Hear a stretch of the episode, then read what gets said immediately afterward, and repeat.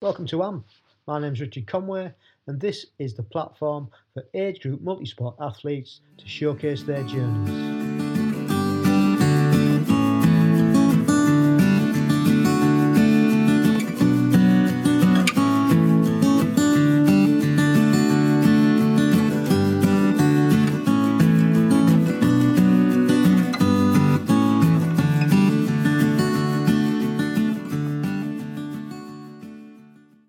Welcome along. It's great to be back. Those two weeks have absolutely flown by. Um, we're now into September. Thought the weather was going to go for a, a big nosedive, but this week we've uh, had some really decent weather. So, on this month's episode, we have vegan entrepreneur and competitive athlete Lisa Gawthorne. And Lisa um, has represented Team GB in European and World Duathlon Championships since 2017. And she tells us of her experience um, from a non sporting background as a child growing up um, and how she got into running. And then through injury, how she got into riding a bike. And um, somebody mentioned that, oh, maybe you should put the two together. And she tells us how she got into duathlon and then on to the GB and the European and the world stage. So great story. And we talk a little bit about veganism at the end. And she's an absolute oracle of knowledge. Um, and it's a really good listen. So I hope you enjoy that. This last fortnight's gone really quickly. Can't believe it. We're doing another podcast already. I finally made the decision to pull out of the ETU triathlon over in Valencia um, we figured out that not fit enough, um, injuries still not good.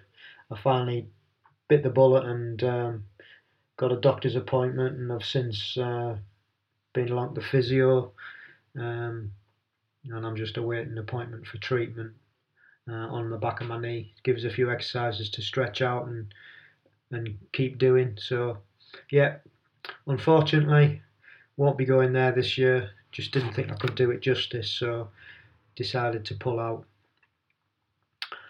But still been doing a bit of swimming. Um, we went open water swimming again at Ocean Walkers um, venue over in Rugby near us. Uh, fantastic venue. I'm still pursuing the different style of uh, style of swimming that Adam Walker himself um, showed us. So cracking on with that. Got to get another couple of hours booked in with Adam to uh, see what he thinks and give us some more pointers and try and improve the stroke even further. But enjoying it at the moment, so that's pretty good. Uh, actually went out on the TT bike on Sunday, so we're supposed to be doing the dam buster. Mrs. C was going to do the whole try, however, she slammed the garden gate on her hand so now she can't ride a bike because she can't hold the handlebars. So we decided that as I can't run and she can't ride a bike, we would be a great team as usual. So I'm going to do the bike leg of uh, the Dam Buster, which is this Saturday, I believe. So thought I'd better get out on the uh, TT bike and give it a go, see how I get on. Done quite a lot of Zwifting, but I haven't been out on the bike that much to be honest. And um, been listening to a few podcasts, some good ones over the last couple of weeks. One of my favourites is uh, Helen Murray's The Insider Tri Show. Uh, she has some great, great conversations on there, and uh, a really, really good listen usually. And uh, the one I've listened to recently is uh, pro triathlete Kimberley Morrison, who was disappointed that Kona was um, postponed this year, and she's gone on and I think she decided that she was doing the Norseman, which I believe's already happened. I haven't caught up to see how she's doing, but uh, but that was a good show. Um, was listening to What's Occurring by Geraint Thomas, the cyclist, and Luke Rowe, uh, and they discuss all things cycling. So that's that's pretty good as well. I enjoy that. Uh, you get the lowdown on and the inside information on uh, Team Ineos and the races that they're in. Uh, and it's just two mates, two cycling professional mates having a chat. Um, but really funny, really entertaining. Don't usually pull any punches, and uh, yeah, if you're into cycling, it's uh, it's quite a good one to listen to. And the last one that I've been listening to uh, quite a long time is uh, Nutritional Facts with Dr. Greger, um, and he's all about health and uh, well-being, and he discusses all things nutritional research and um, from things like effects of avocado on inflammation, um, and he's even got a lot of healthy recipes on there. So that's uh, he's on YouTube as well. So he's it's he's got loads of videos on YouTube, and um, yeah, he's he's all for free, and he's uh, it's pretty good if you're into nutrition and what what it does to you. So that's a that's a cool thing.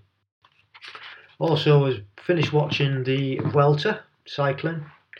Primoz Roglic has won that for the third time in a row. Absolutely smashed it. Nobody was near him, and that was really good. Well, the last week was the best.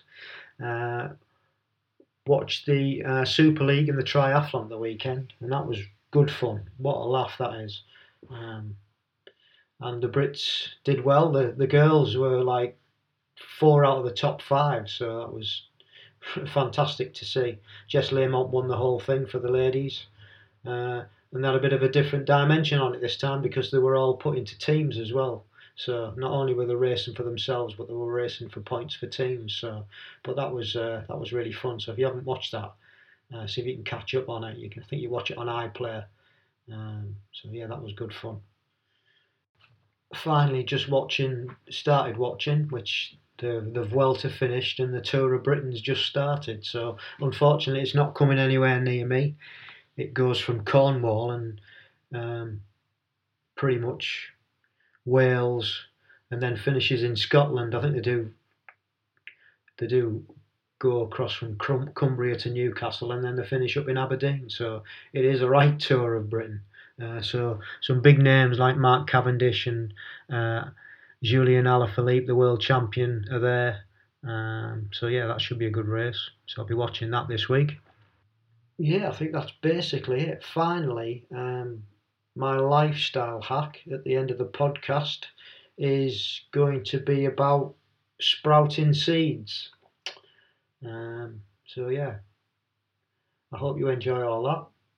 And yeah, I think that's about it. So, I shall, um, we'll get on with the main event, which is Lisa Gawthorne, and I shall see you on the other side thank you very much for agreeing to do this. I know you're very busy with everything that you've got going on. Much appreciated. I think we best start off with a little bit of your background growing up as a kid and sporting activities. That would be a good place to start. You're, are you based in Liverpool?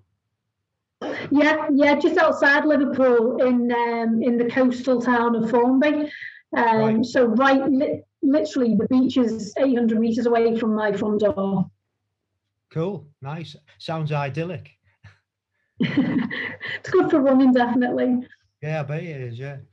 So, what did you do as a kid then, as sporting, sporting wise? Do you know what? I actually, truth be told, I wasn't all that sporty when I was a kid. Um, I went to quite a strict grammar school, Ormskirk Grammar School, and um, the sports were really kind of put on us there were things like hockey and netball um, and tennis. Uh, and um, I really didn't enjoy any of them, if I'm being completely honest. Um, I think uh, it was quite difficult because, unfortunately, we didn't have a big focus on running in our school. Um, it was, as I say, it was very much uh, hockey for the girls and rugby for the boys. Hmm. Um, so I really didn't, although I've always been kind of active and I did a lot of walking and um, my house was two and a half miles away from the school and I'd walk there and back every day. So I've always had that kind of active gene uh, definitely in the um, in the main set. But I think I really didn't get into uh, fitness and, and, gym work probably until I started kind of going to university. Um, because it was at that time when I thought it was it's quite a nice way to to battle with anxiety um, and to give me a bit of uh, freedom in between prepping for exams and, and, doing dissertations and things like that. And I really kind of reaped the benefits from that. I thought it was a, a good little stress-free zone to just escape into. Um, so yeah, so started running uh, in the in the kind of early noughties. Um, and then didn't really get picked up to go running for a club until about 2007. Um, I did a local 10k and finished third in it, and then I was approached uh, by Liverpool Pembroke Sefton, the running club that I'm with to this day. Um, and I can't really uh, say anything other than it was the best thing I ever did joining the running club because my times just came down, you know, immeasurably. Um, you know, sort of my first five, my first 10k, I think it was 51 minutes. I've got that down to 38.40 as a PB. Um, and my 5K is down to 1839 as well. So it's been fantastic, you know, just to be around like-minded uh, people. But yeah, it's not really the classical way because I wasn't pushed down the sports route when I was younger. And as I say, there was sports I just really wasn't involved in with things like that, the hockey and netball routes. Yeah, yeah. So the academic side was taking precedence over anything else, I guess. What did you do at university? Um, I did a degree in uh, business studies, uh, majoring in marketing as well. So it was a four-year sandwich degree at uh, Liverpool John Moores. Um, so it was um, two years in university, and then it was a year out in industry where I cut my teeth in the, the marketing world and uh, worked for uh, Chewits as a marketing executive, and then went back to finish my last year in uni, my fourth year, where I did my dissertation on new product development. So, I mean, I am quite a nerd, if I'm being, if I'm being honest, and very kind of studious. So I was uh, pretty happy to come up with a first class honours degree in uh, in business studies and marketing. So that was a, a pretty cool thing to do. And to be honest, I've carried on my learning as well. I've done various postgrad certificates uh, through the IGD and through um, Goldman Sachs and the likes and things like that because I just uh, I, I, really do love learning. I think that you know knowledge is power, as they always say. And I mean, all my my uh, business kind of experience, I, I decided to stay within the northwest. Didn't want to go down to London, uh, where a lot of graduates uh, actually migrated down to London. But I stayed in the northwest, so I worked for, for Chewits. I also worked for Vimto, uh, the soft drinks company. I worked for Premier Foods as well. So I uh, done a lot of marketing on things like Jammy Dodgers and Cadbury's Fingers and Vimto and Chewits and everything. And obviously, amassing all of those skills uh, in, in confectionery and children's products and um, impulse products, it's just given me the, the, perfect platform really to go out on my own and, and to develop some of those products uh, for, in, in a better way and, and in better formats. Yeah. Well, we'll get to that in a little bit, but we'll go back to to your running. So they're fantastic times that you've that you've just said that you've achieved, and I totally agree with you about running for, with a club because that brought me on um, no end. I, although I was in a tri club, I joined an athletics club as well, uh, as I've said before on the on the pod, and it did it just it brought me on so much. So that's one piece of advice for any triathletes out there. You know, go and join an athletics club if there's one local because it's it's a great thing to do. Um, yeah. So so from from the running, how did you get into triathlon then? Well, funny enough, I've never done a triathlon. I was just going to say, I'll, I'll re, rephrase that question. How did you get into duathlon? um, so the reason why I've never done a triathlon is because I'm the worst swimmer ever. You just wouldn't want to see me in a swimming pool. It's a nightmare. Um, but I got into duathlon, funnily enough, strangely through uh, through in, injury, and I've met quite a lot of people that have got into duathlon through injury. So prior to 2016, I was just running, running every day and doing heavy mileage and getting injured left, right, and centre because I was just doing too much on the legs um, and wasn't really giving my body that much time to recover. And then, so much so, in December of 2016, I had a small knee operation, just an arthroscopy to shave off some of the fat pad on the knee that was impinging on the movements. And my physio and my whole recovery from that particular uh, operation was six months of um, getting stronger on a bike and getting the muscles to actually move again by using the bike. Um, now the weather at the time here in uh, in Formby wasn't great, so I didn't fancy going out on the road. So I bought myself a Wattbike I'd read a lot about them, and um, again, being a bit of a nerd, I like the fact that I had all the data to analyse and stuff. So um, I started to rehab on the Wattbike, and obviously in the early days it was it was quite slow, and it was all about getting the muscle movement. But then I kind of fell in love with cycling and a whole new world that I didn't even realise it was there for me because I was so focused for many years on just running, running, running, um, and that's all you, you, get taught at a running club as well. Um, that I kind of just fell in love with it. So I bought my first road bike um, in 2016, And then I thought to myself, you know what? I wonder if there's a sport that combines these two epic, sorry, yeah, sport that combines these two epic disciplines. Uh, and then I just realised there was, and it was called duathlon. Yeah. So um, I entered my first duathlon. It was just a, a go try event at Manchester Airport. All right. Um, just, just literally to dip my toe in the water and to see what it would be like. And um, I loved it. I absolutely loved it. it. It just felt so much more exhilarating and thrilling than just running a race. Uh, you know, obviously a lot goes into running a race, and I'm not not taking that away from runners because I'm one myself. But there's something very magical about doing a run, then hopping onto a bike, and then doing another run. For me, it's just so much more of a challenge and so much more thrilling. So, um, having done that particular race, I think I finished second in that race, second female, um, I decided then to uh, to go to one of the ones at um, Oulton Park, which was um, a European qualifier actually. Um, so in my first real duathlon outside of an go try event, I ended up qualifying for uh, the Europeans, uh, which were held in Soria in 2017. And then a couple of months later, I did the same down in I think it was Bedford uh, and qualified for the Worlds, which were held in uh, in Canada. And since then, because the British Tri Circuit is so epic and there's so many cool people around and the races are amazing, you get to go some cool places. I've just kept it in my repertoire, uh, and I've loved the whole journey of getting faster on the bike, getting stronger on the bike, uh, watching what it does to the run time, seeing how the two sports can bounce off each other bringing in some weight training to that as well. Um, and uh, and that really is how I actually got into duathlon. Just if I wouldn't have got injured, um, I don't know if I ever would have gone down that road because I think I would have just yeah. carried on just running. So yeah. it was really good for me. And the beauty about it now is that fortunately I carry less injuries or fewer injuries because um, I'm splitting it up. So a day on bike, a day running, a day on bike, a day on running, rather than that constant need to be out on the pavements running every day. Yeah, yeah, isn't it strange how things work out? Like you said, if it wasn't for an injury, you would never have got to to do the multi-sport of duathlon. Yeah. Um, so, had you heard of when you did your first one, and then you said you qualified at Oulton Park? Had you done any more before that? And how did no. you find out? How did you find out about um, age group then?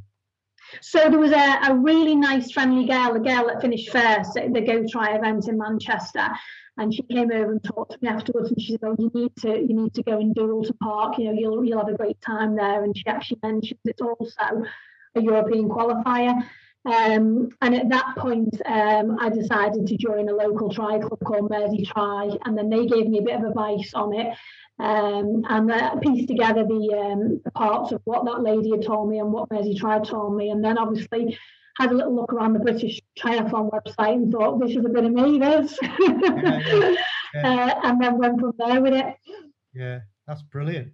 Because it is that investigation. I mean, so many people who've been on have, have asked that question, and it's it's usually the same answer. They've either found somebody's mentioned it or somebody somebody in a race has been wearing a GB tri suit and thinking they've gone up to them and asked them, you know what I mean? So it's usually it's not I said to Nikki Dick a few episodes ago, it's not blatantly obvious that it's a thing to people. Yeah. You know what I mean? Unless you know or you're in a tri club or it's not that, which is a shame really, because I think it would, you know, it, there must be some way of getting it just out there, you know, to the public and not triathlons obviously more well known but a lot of people don't know about duathlon or aquathon or aquabike, you know, and they're all sports in their own right, you know. Um, yeah. So yeah, yeah, yeah. It's it's it needs to be a bit more a bit more broadcasted, I think, and definitely. Whenever I speak to anyone about it, I always I never just say I do duathlon because people look at me like that. So I always say I do duathlon, which is run bike run. Yeah, yeah. because without yeah. that, you just get a blank kind of look. That's right. Yeah. Yeah. yeah. Yeah, so that's pretty good. I was at Soria as well. It was um, it was a bit of a strange location, wasn't it? And a and not very good weather either, I believe.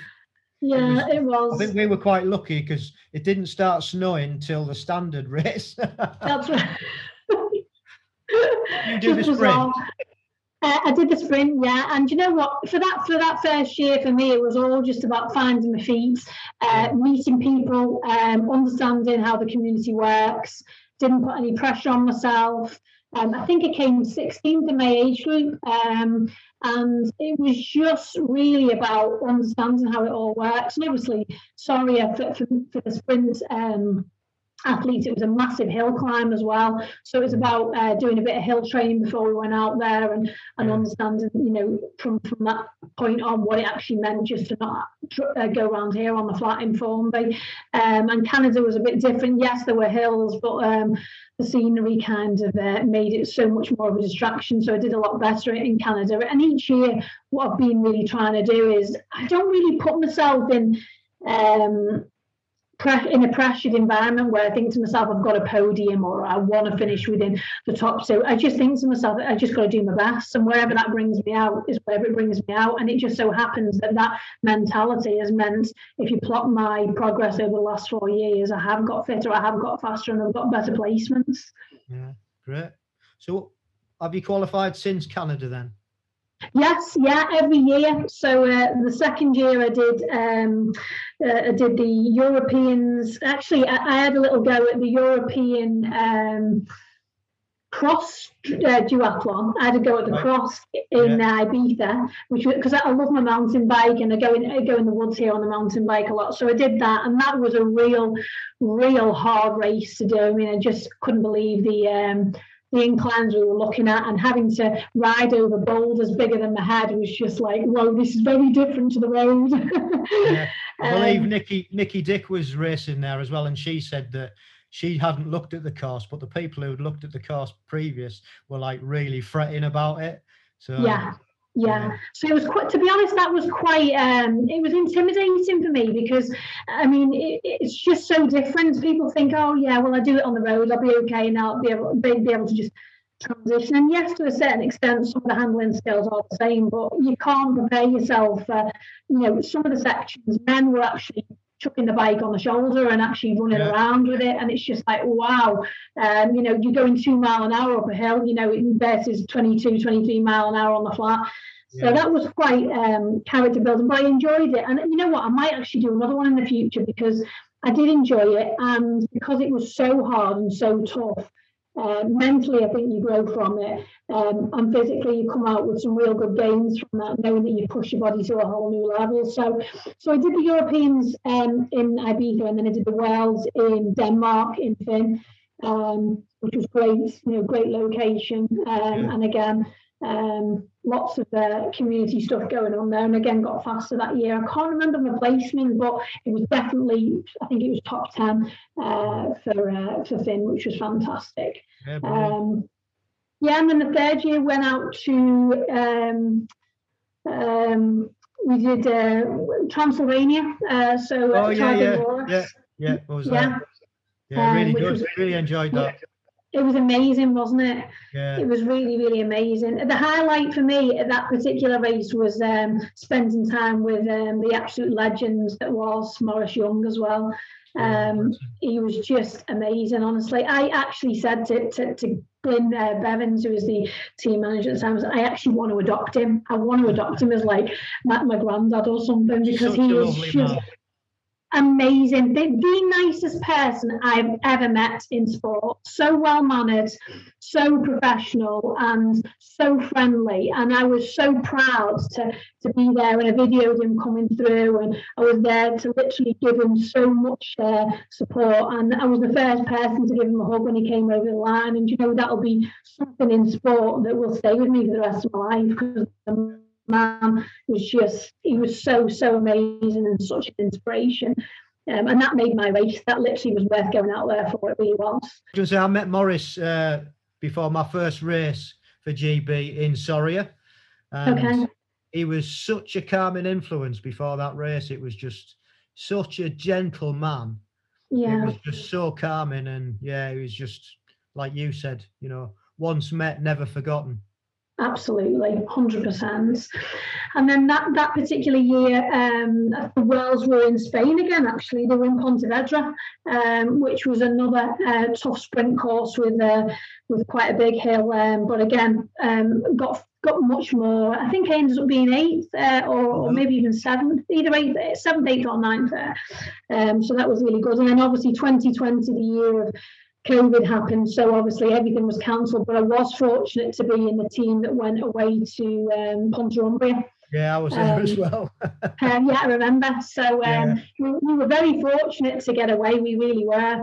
we were. Um, I mean, literally, I think a day or two after we landed, everything was closed and locked down, and that was it. Good night, God bless. So we did very well, and actually, strangely, that was my uh, strongest uh, position. I think.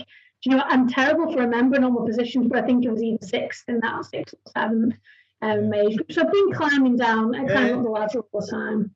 Yeah, brilliant. brilliant. Um, yeah, and then we're on to this year now, where obviously we unfortunately had the Europeans cancelled in um, yeah in Târgu Mureș, which was obviously a loss, but we you know rolled it over to next year. And then we've got the um, the Worlds in uh, in September, the new Worlds that was the Worlds in Holland is now the Worlds in Spain, uh, first week in November, which obviously I'm looking forward to. Yeah, cool. It's good. So you've had a good a good run. Yeah, absolutely. Just just being very addicted to it, to be honest. Yeah. I'm addicted to it not just because of what it does for you as a support as a, a sport, but for the people that are around it. I've met some of the some of the most amazing people. Uh, obviously, I've already mentioned Maurice, but just the community vibe that, that goes on in multisport. I find, um, and some runners might think I'm speaking out of turn here, but I find multisport is so much more friendly than just running. Um, I've heard that so, said before. Yeah, I really do. It's people, I find people are more approachable. There's a real positive vibe. Everyone wants to help each other. Um, and to me, it's like going on holiday with a big gang of your mates every time. yeah. Really well, we always make a holiday out of it, to be honest. So Exactly, yeah, we're the same. I always try and drag my boyfriend with me. Um, my sister's coming with me actually in November this year. I always have to yeah. bring someone to carry the bags, but uh, we always make some kind of holiday out of it. So you get the best of both worlds. You've got a holiday yeah. and a race, which is Absolutely. perfect. Yeah, yeah, perfect, perfect. Are you coached at the moment then? Do you or have you just coached yourself through it all? I know you said you were in like the athletics club and the tri club. Um, other than those coaches, do you have your own coach? Yes, I do. So I'm coached by um, a gentleman called Ian Roberts. Um, and Ian actually, uh, I've met with Ian at Liverpool Pembroke Sefton, um, and he's uh, he's a great cyclist, a great runner, um, and has been on multiple circuits over the years. Um, and he's got a business called Prime uh, Prime Triathlon Coaching. So um, I'm with Ian, and uh, I've been with Ian really since the start in one guise or another. Um, he's a great guy. He, he puts up with the fact that I'm non-contactable quite a lot of the time because I'm either traveling on business or working on big projects.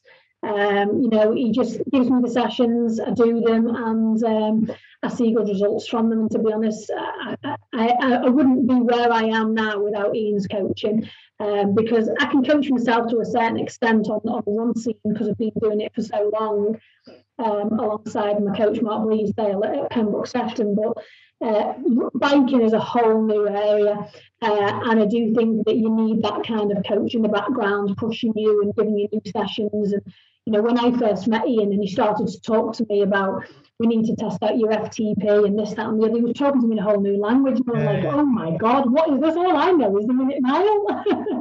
so. Um, I think getting to, to meet a coach and, and getting to actually understand the terminology and how that kind of transforms into the bigger race picture has been absolutely essential. Um, and we've got some really, really good, good, strong athletes in prime, and, and I'm looking forward to, to continuing to fly the flag for them moving forward. Good, yeah. Yeah, most most triathletes that have been on our multi-sporters that have been on our coach, to be fair. Um, yeah. Or have been in some some guise or the other. Um, so what's your favourite race been? Um, at the risk of sounding repetitive, I think because of uh, the, the, opportunity of getting to know Maurice out in um, Romania uh, and also the, the, beauty, the beautiful settings of Romania and getting out and seeing Dracula's castle and things like that, I think that that would be one of the most memorable. Certainly not the most enjoyable from a personal performance point of view because I pulled my calf in the first kilometre of the, the first 5k, which was horrendous. I had to run round for another 4k with a, a calf that felt like a piece of wood. Um, and how I finished that race even to this day. And I look at all the photos of me finishing it and I'm just grimacing. It was it was so so painful. But yeah. you know, an hour later, I was uh, so elated to watch Maurice come through the line, and it was like all my worries had just gone. So it was a bittersweet kind of day. Yeah. So I'd say that was probably one of the most memorable. But I think in terms of my favourite, probably would have been Canada. Um, right because it was just it was just unreal. It was you know to actually be out on a bike and to see deer eating peaches off trees, um, to to see the wonderful lakes and to um, hear about all the local wildlife. Obviously, I'm a massive um, animal activist, so anything to do with wildlife and animals just really captures my imagination. So I think that was just so so so memorable, and um, yeah, I just I got to meet loads of really really great people on that. Claire Hall, who was obviously a double gold medalist uh, from last year. Um, you know, we were we were racing quite closely together at that event, and um, it was just definitely one of those kind of surreal moments. One minute I was on a sun lounger having a non-alcoholic cocktail. And next minute I was doing the sprint duathlon. So it was uh, it was pretty uh, pretty magic to be honest. Good, yeah, great answer, great answer. And that's what age group's all about, isn't it? And and multi-sport in general. You're just making so many memories, aren't you? You look yeah. back and it's just it's just fantastic and I think that's why it's addictive, and you get the bug, and you just want to do it again and again. You know, it's definitely. I think if you love travel and you love sports, you, you, you know this kind of option is perfect for you. It will cost you a lot of money because obviously you've got to travel a lot and buy all the kit, but it is worth it. And I always look at the. Um, I make these photo books each year as a Christmas present for boyfriends and um, they're getting bigger and bigger and bigger because we're going to so many events. and like you say, it's full of such magical memories that if I wasn't involved in multi sports, I wouldn't have any of those memories and I wouldn't have met all these amazing people. And I am inspired by every single person I meet on the multi sport journey because I always believe there's something you can learn from someone else, whether it's how humble they are or how much effort they put into their training or how they juggle being a mum um, or a new father with training or juggling business. You know, there's always, everyone's got their own personal challenges. And I am just bowled over and inspired by everyone that I meet on the multi sport circuit because it takes a lot to juggle disciplines with everything else that's going on in, in personal lives. Yeah, that's so true. I mean, since I've started this podcast, meeting all these great people and the stories, and they've all got a story and they're all different. They're just like you've just said, they're just so inspiring. It's just really, yeah. Really, yeah. What's your favourite bit of kit? Um, you know, I'm probably going to sound like a robot here, but I love my Nike, Nike uh, Vaporflies. I absolutely love them. Uh, I think uh, they, are great in terms of the, the cushioning and the bounce, uh, but they just, for me, when I put them on, I feel like Zebedee. it just gives me such a spring forward. So it's either my Nike Vaporflies or I've just recently invested in the Asics. Um, Metaspeed Sky, which are unbelievable as well. Also, carbon plate and all foam, etc. I'm actually racing in them tonight. Oh, um, 5k mid Cheshire, but uh, they it would be like if I had one thing to do, it would be taking either one of those pairs of trainers uh, somewhere with me because I just think that they're fantastic. Nice, yeah. It's usually either trainers or um, or a bike. That's the most common answer to that question. Do you know what? I should have really, I should have really just thought about that because it's a, it's a close tie, obviously, with my new TT bike. My uh, my boyfriend bought me the new Liv um, Avow Pro Advanced uh, TT bike from a from a birthday in May. So it's the equivalent of the the Giant Trinity. And it is just an absolute beast. Um, so I think that that's, in fairness, that's good with those yeah, yeah, nice one, nice one. So what what are your favourite books, blogs, resources that you use for um, helping you out in multi-sport? Um, blogs wise, I tend to just keep up to speed with well your podcast for one of them, um, because you learn a hell of a lot. Um, and like you say, you know, you, everyone's got their own inspiring stories, so I always listen to this podcast. Um, and I keep up to speed with obviously I'm very pro-vegan in the world of uh, vegan athletics. So I keep up to speed with a lot of inspiring vegans on great vegan athletes. uh, and also uh, vegan runners um, and things like that. Um, I look a lot of what um, the vegan sporting community are doing on, on plant-based uh, news as well.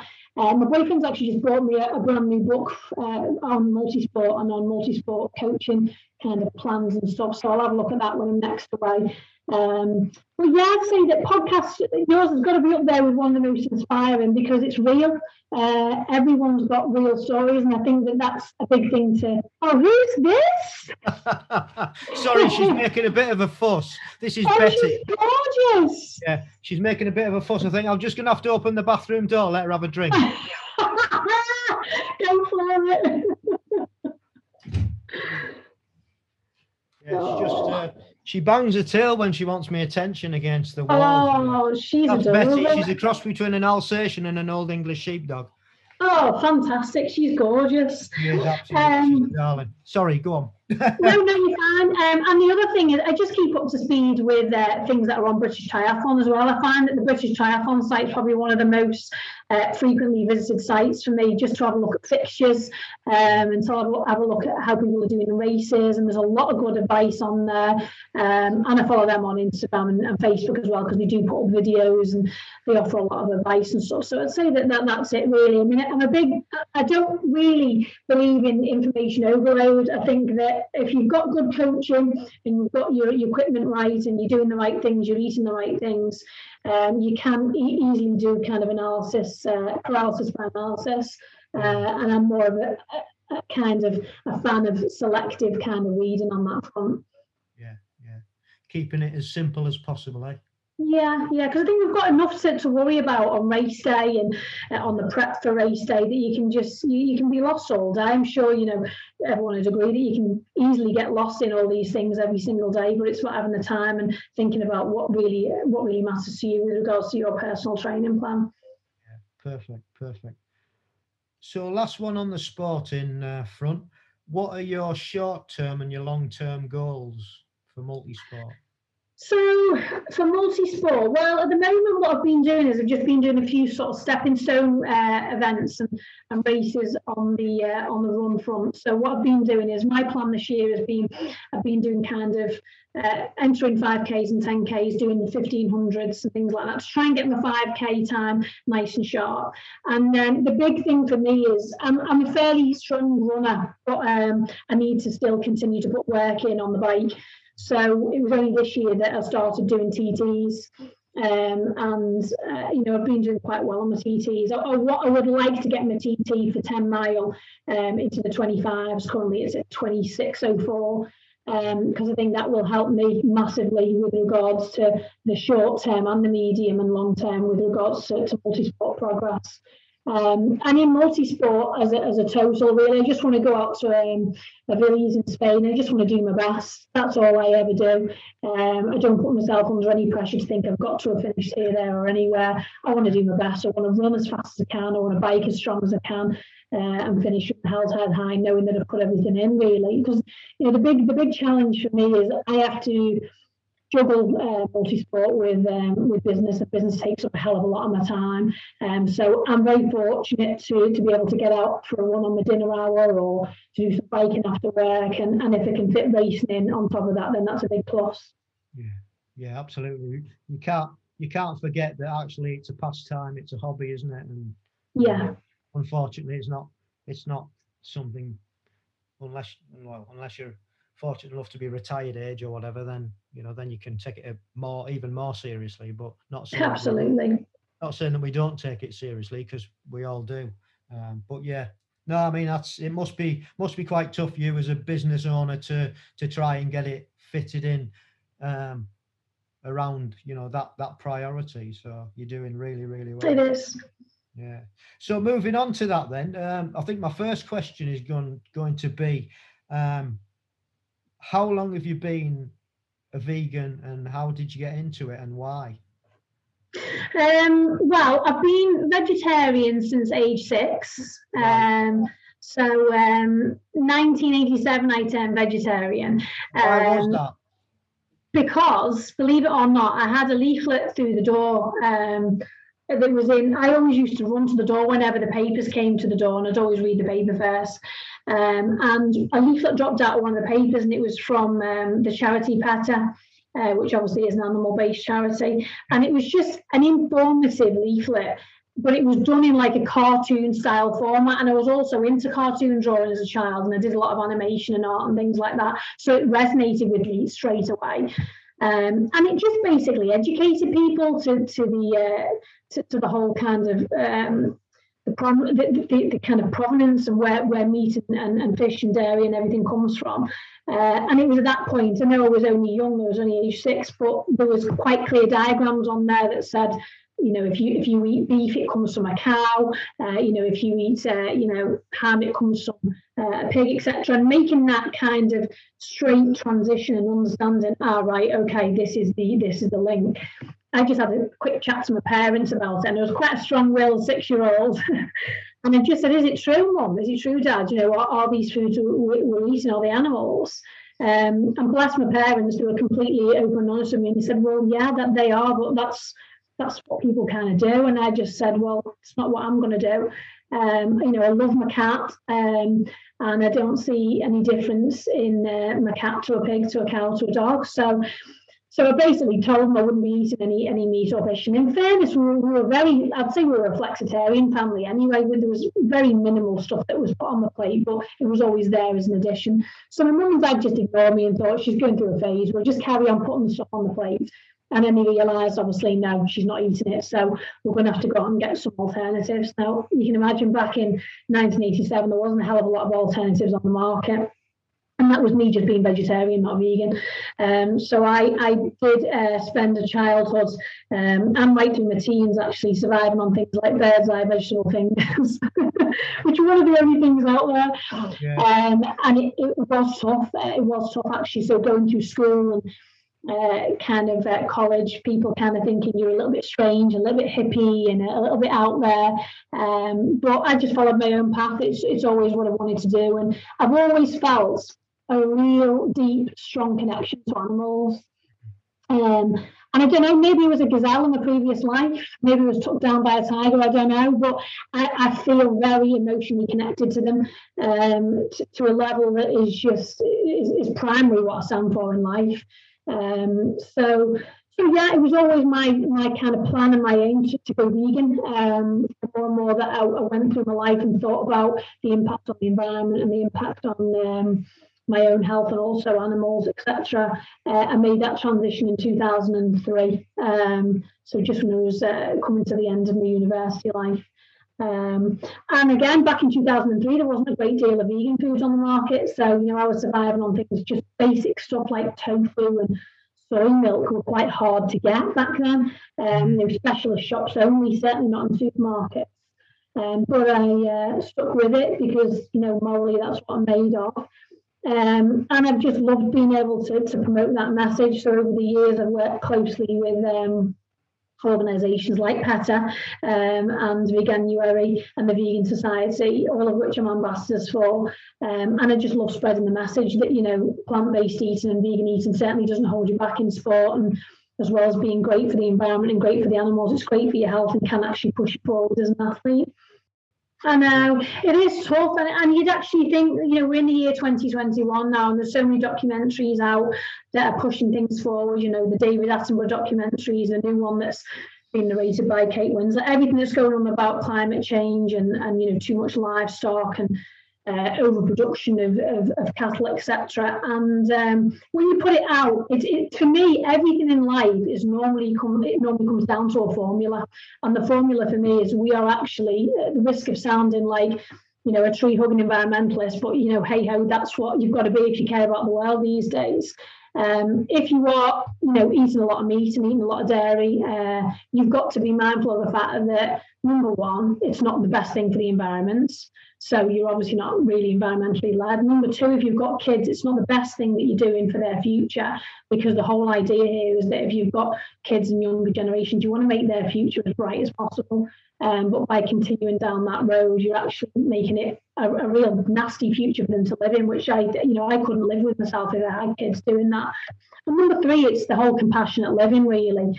Uh, you know, if you if you've got pets, there's no difference between you know a cat, a dog, a pig, a cow. They're all the same. They're all sentient beings. So I think that when it comes down to that formula, and you speak to people on those basic formulas, and you say, well, you know, it's the best thing for the animals, your healthy environment, then you do get light bulbs. And even if they only get a light bulb for one of those things, if they're personally driven with their health, you know, I'm a vegan nutritionist and qualified as well in that area. So I get a lot of people coming to me and saying, God, it was the best thing I ever did for my skin, or it was the best thing I ever did for my digestion. Well, of course, it's going to be the best thing you do for your digestion because when you go to bed at night, you're not having to process animal food. So your body's waking up refreshed, which means that it can hit training harder. You're recovering quicker because you've got better phytonutrients in your diet and you can bamboozle them with all that kind of stuff. But for a lot of people, they have to go on that mini journey first, and they have to take that step to seeing a few benefits, getting leaner, becoming faster, sleeping better, feeling you know more compassionate and feeling like you know what I am doing something benevolent before they can then take it to that next step. But you are completely right with regards to your approach and that you shouldn't really ever just do it overnight. Doing a cold turkey thing is the worst thing ever. It's got the highest bounce back rate, and you don't give yourself enough time. And I always say to people, if you are looking at going vegan, and I have so many people get in touch with me on Instagram and Twitter about this, and they say, Do you know what, Lisa, you've inspired me and I want to go and do it. And I'm like, This is brilliant. That's what I live for. Um, but be careful you don't do it too quick. And what I say to people is, you know what, for the first five or six weeks, just look for a dairy alternative to your milk and get your favourite milk sorted first, because that within itself is a minefield. Don't oh, want yeah. almond milk, don't want rice, don't want soy. Which, and, and the thing is, when you try them, they all make you feel slightly different anyway.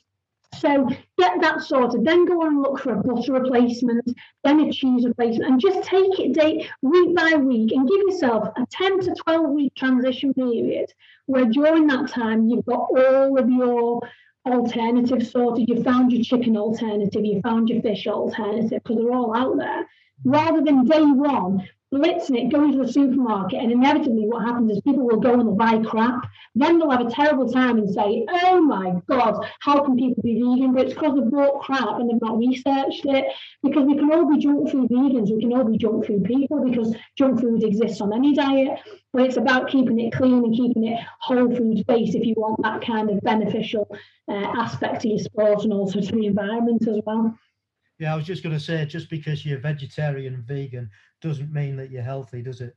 No, absolutely not. Absolutely not. And that that is, you know, a lot of people come to me and say that, and they say, "Well, do you eat unhealthy? You know, do you really have any snacks? I never see you eating anything unhealthy." And I do try and put things on Instagram, but I don't want to bore people with my food all the time. But um, I do at the weekends. I do relax it a little bit. I am fairly strict during the week. The weekend, you know, I might have a vegan pizza or you might see me a vegan ice cream or a vegan cookie, but I won't be doing that every single day of the week. And I think that's where people fall down. They think, oh, it's vegan, so it must be healthy for me. I'll have it Monday through to Sunday. And then they're wondering why they're just getting health problems and stuff like that. And it's like it's like any diet. If you don't eat uh, you know, clean, you're going to be really probably picking up a few problems along the way. Yeah, totally agree. I think it's also interesting, isn't it, that it's it's getting bigger and and it's the momentum's um, really taking off when you've got the fast food chains like Burger King taking on the Impossible Burger. And what do you think of that whole side of of not just uh, the vegetarian um, burgers, but they're actually making um, I don't know whether you've heard they're making meat from petri dishes now. Uh, mm-hmm. What do you mm-hmm. think of all that that science, which in one sense, it's a bit strange and a bit weird and a bit alien. But on the other side, people who still want to eat meat, if they can go down that route, it's it's going to be better for the environment and hopefully better for the animals. Like you know what I mean? It's not yeah. ideal, but it's better. Yeah, so you're talking about cell-based meat. So. I mean, it's it's quite an interesting one. Personally, it's not for me because I am quite an old school vegan in that I won't even eat anything that remotely would taste like anything like meaty anyway because it would just knock me sick. However, for the flexitarians of this world or the new the new blood vegans, that kinds of I call them new blood vegans, that's just our marketing terminology and work, but um for the ones that really do like the taste, and you've got to you've got to accept the fact that some people like the taste. I think it is the best thing ever because if you can bring something that tastes amazing that doesn't involve mass slaughter, then it's it's a winning format for those kind of uh, people that want the steak or that want the the chicken, etc. So I think it's got a fantastic place. Um, obviously, it's not for everyone, but then again, walking into McDonald's or Burger King and buying, uh, you know, a vegan meal isn't for everyone either. But again, for the new vegans that are coming out and that are making that transition, all of these things are making it a lot easier. And I'm a big advocate for anything in the marketplace that makes it easier for consumers to go on that transition journey because anything that is going to impact on that in terms of them taking away and not having to, to consume as much meat. Obviously goes back in the chain to not having to kill as many um, animals so it gets my it gets my vote completely. I know the grocer have been reporting on it recently and quite a few of the uh, the food judges have, have tried it and they've said that they think it's fantastic. So if they can nail a taste then i think that that could be a perfect um, opportunity for the future, particularly with regards to the high consumption of meat. So people that are having meat sort of three to five times a week, I think it'd be a perfect opportunity to switch over to that.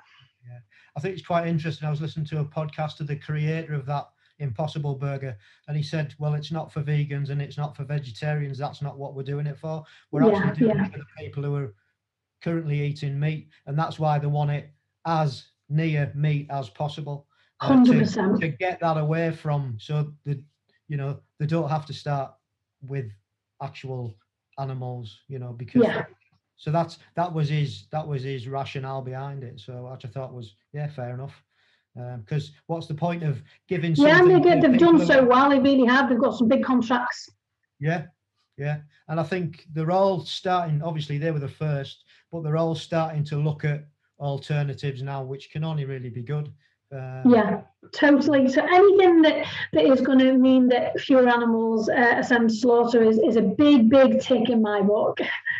Absolutely perfect. So how did so that was that's your you you started off vegetarian then you became vegan. How did that um, develop into a business then? How did you get obviously you had all that background experience. How did you decide which well, first of all, you can tell us a little bit about your business, but how did you sort of get into the area that you're in? Yeah, it's quite um, a, a, strange one, really, because um, I used to be a consumer of um, a vegan licorice brand in the UK called Panda Licorice, which is actually one of the brands in my business now.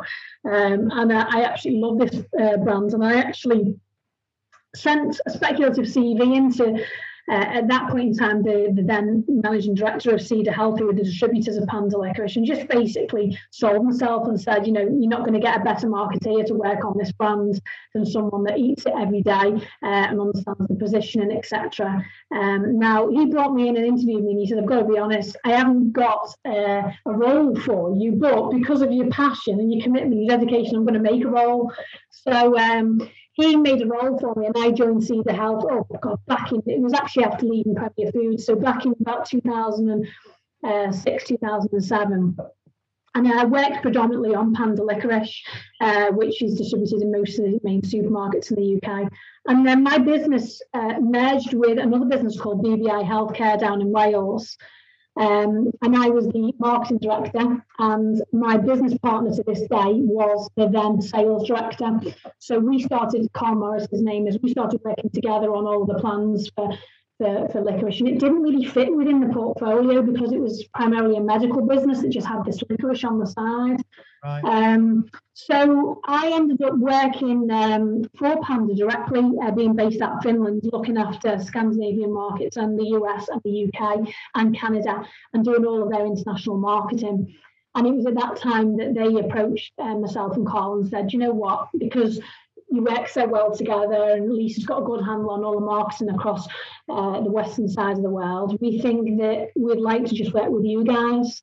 So we were fortunate in that when we set up Bravura Foods in 2011, we started that game with the Panda Licorice contract uh, which back then was worth about two and a half million pounds worth of business in the UK. Um, so a huge, huge contract to have on board uh, when you started. So not really a normal setup where you know you're scrimping and saving. Yes, we had to go over and do the loans. We had to take a hell of a lot of personal guarantees out and commitments and everything like that, which was scary but necessary. Um, and then we started that business. For anyone who doesn't know, Bravura Foods is um, basically a vegan distributor and a vegan brand builder. So we have our own brands and we distribute vegan brands. And both of those kind of brands, uh, they all follow the same channel, and we put them into the supermarkets um, and UK high street retailers, etc. But as time went on, we decided, well, particularly myself, um, I was looking at the gaps in the market and getting frustrated by the fact that there wasn't any, you know, certain vegan confectionery and things like that. So whenever there wasn't something on the market, uh, we worked with uh, some very um, patient people in the labs um, to be able to get our product development uh, kit sorted and to be able to come up with some really good ideas for things that we knew people wanted. Um, and for me, it was always an easy sell going and pitching all these products in front of any of the supermarkets. As a consumer for that category, it makes it very, very easy because you're passionate, you know what the gap is, and you know how to believe in it. Um, and then it's just about putting some very, very cool branding around it, having some good marketing support, and being able to support it in the trade, whether that's domestically on the UK market or internationally, because um, we do do some business outside of the UK as well. Um, so it really came about from personal frustrations of seeing products or, or, seeing gaps products on the market and thinking we can do better than this. So we built from Panda Licorice on to, to all the brands that we've got a whole variety of brands. We've got CBD drinks brands called Leaf Life. We've got um, sugar-free, gelatin-free, gluten-free confectionery, which is free from fellows.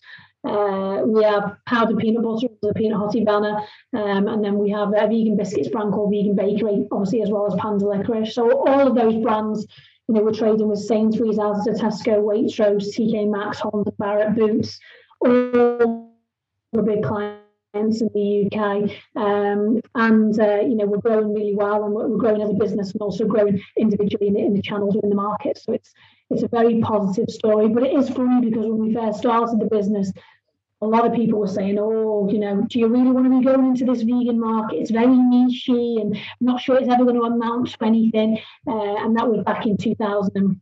Uh, 2011 and uh, and now uh, you know 10 clocks forward 10 years later we have all the the main supermarkets actually physically ringing me up and ringing up the business for advice on how to arrange their vegan fixtures um, and for uh, you know, kind of contributions to their magazines or whatever it may be, um, writing articles for them and keeping a very close knit community network to be able to push the vegan message out through the main supermarket network in the UK.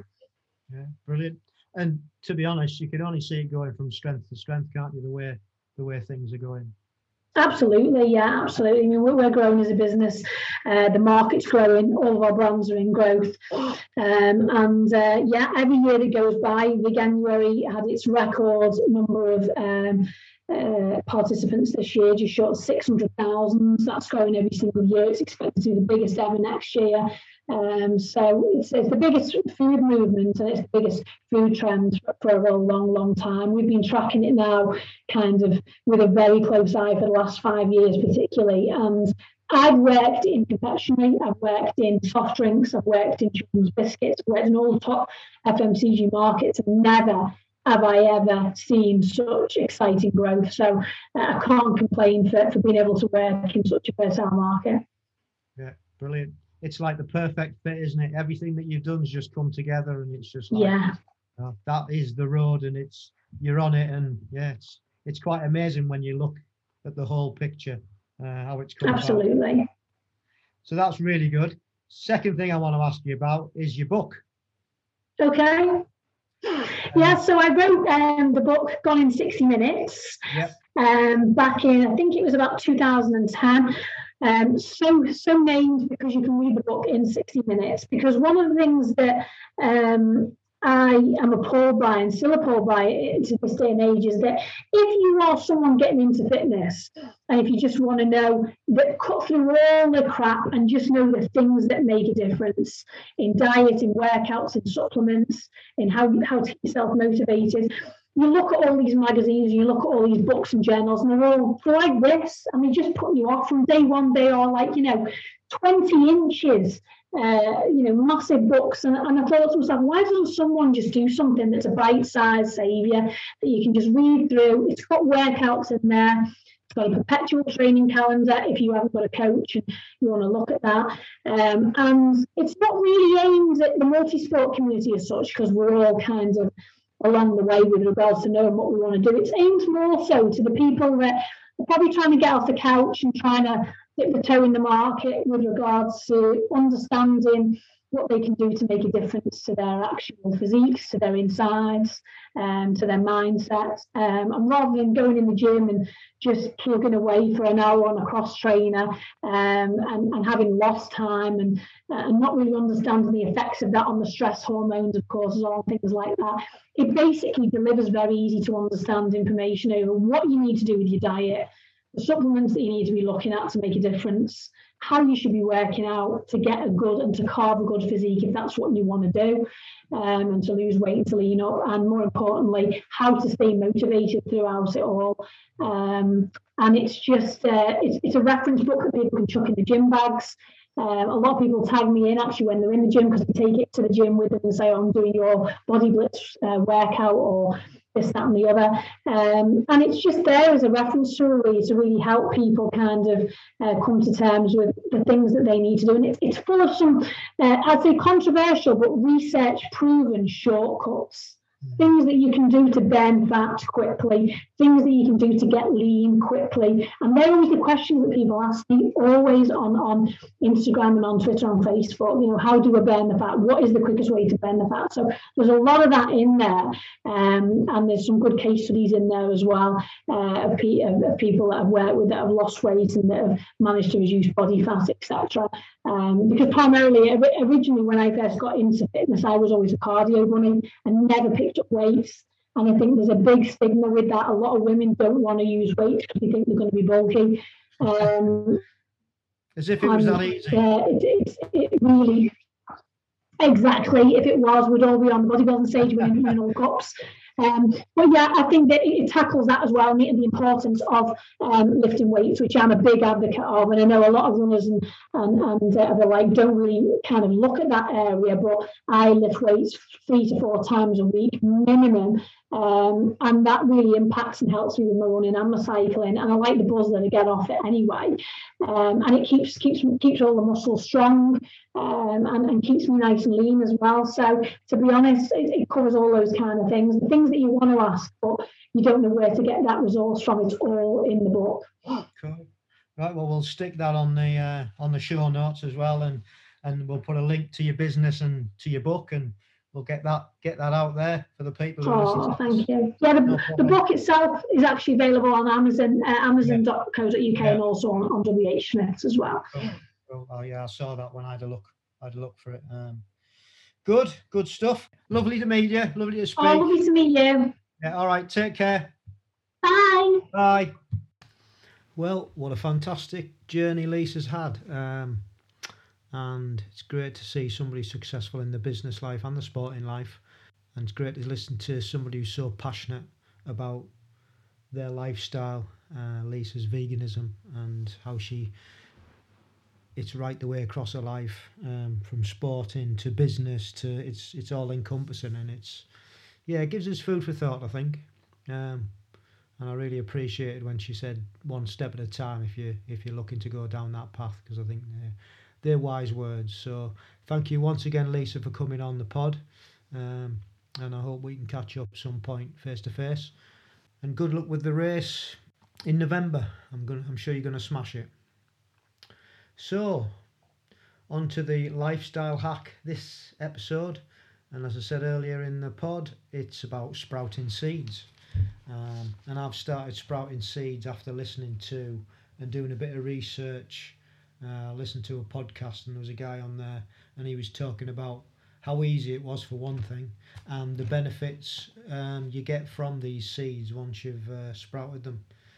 Um, so basically, I got a couple of jars um, and they're on stands and they have like a drip tray. A couple of tablespoons of seeds. I usually use broccoli seeds and I'll discuss why in a moment. Um, so you put a couple of tables, tablespoons of seeds in the jar and fill them with water and leave them for 24 hours to let them soak. Um, and then you can either put them in a cupboard in the dark and let them sprout, or you can leave them in in the light but not direct sunlight. And um, yeah, they can they'll sprout either way, either in the cupboard in the dark or in the light. So um, I've done a little bit of a, a test to see which which is best. Um, and they both sprout pretty much the same. However, the ones in the cupboard are a bit yellower, so you've got to take those out and put them on the windowsill for sunlight, and then they do eventually go green. So, um, very, very simple. The other thing you've got to do is you've got to wash them in the morning. So you've got to rinse them out and let them drip, drip dry, and also again in the evening. But if they're in your sight when you're washing the pots, on maybe they're on your windowsill like mine are, when you're washing your pots, after you've finished, you just give them a rinse out and put them back on the drip stand, and it's uh, it's great. Um, so yeah, the um, dead easy to grow, and really really good for you.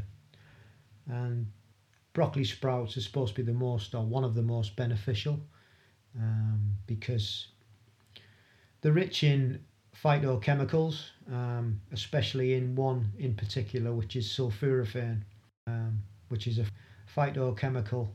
And the young sprouts are supposed to have 10 to 100 times more nutritional benefits than actually eating broccoli itself.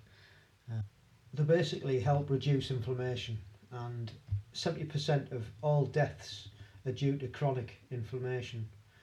Um, and scientists have deduced that sulforaphane is said to help detoxify, fight malignant cells, and protect you. Um, and there's all sorts of things that it protects your skin, your eyesight, your heart. Um, and it does this by inhibiting the production of inflammatory proteins and, and reduce oxidative stress. So that's the life hack for this episode.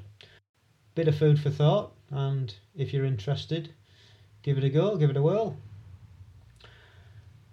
So thank you once again for listening, and that's it for episode 35. I hope you've enjoyed it, and if you want to get in touch, drop us an email at age group multisport podcast at gmail.com. You can follow us on Instagram at amp underscore 1967. We're on Facebook at ampgb. You can get all the podcasts at age group multisport podcast.buzzsprout.com. You'll find all the previous podcasts on there. We're also on YouTube at ampgb. You'll find all the podcasts on there as well. And you can also find us on Twitter at Age Group Multisport Podcast. And I think that's about it. I hope you've enjoyed this episode. And remember, stay safe, keep training, and love the process.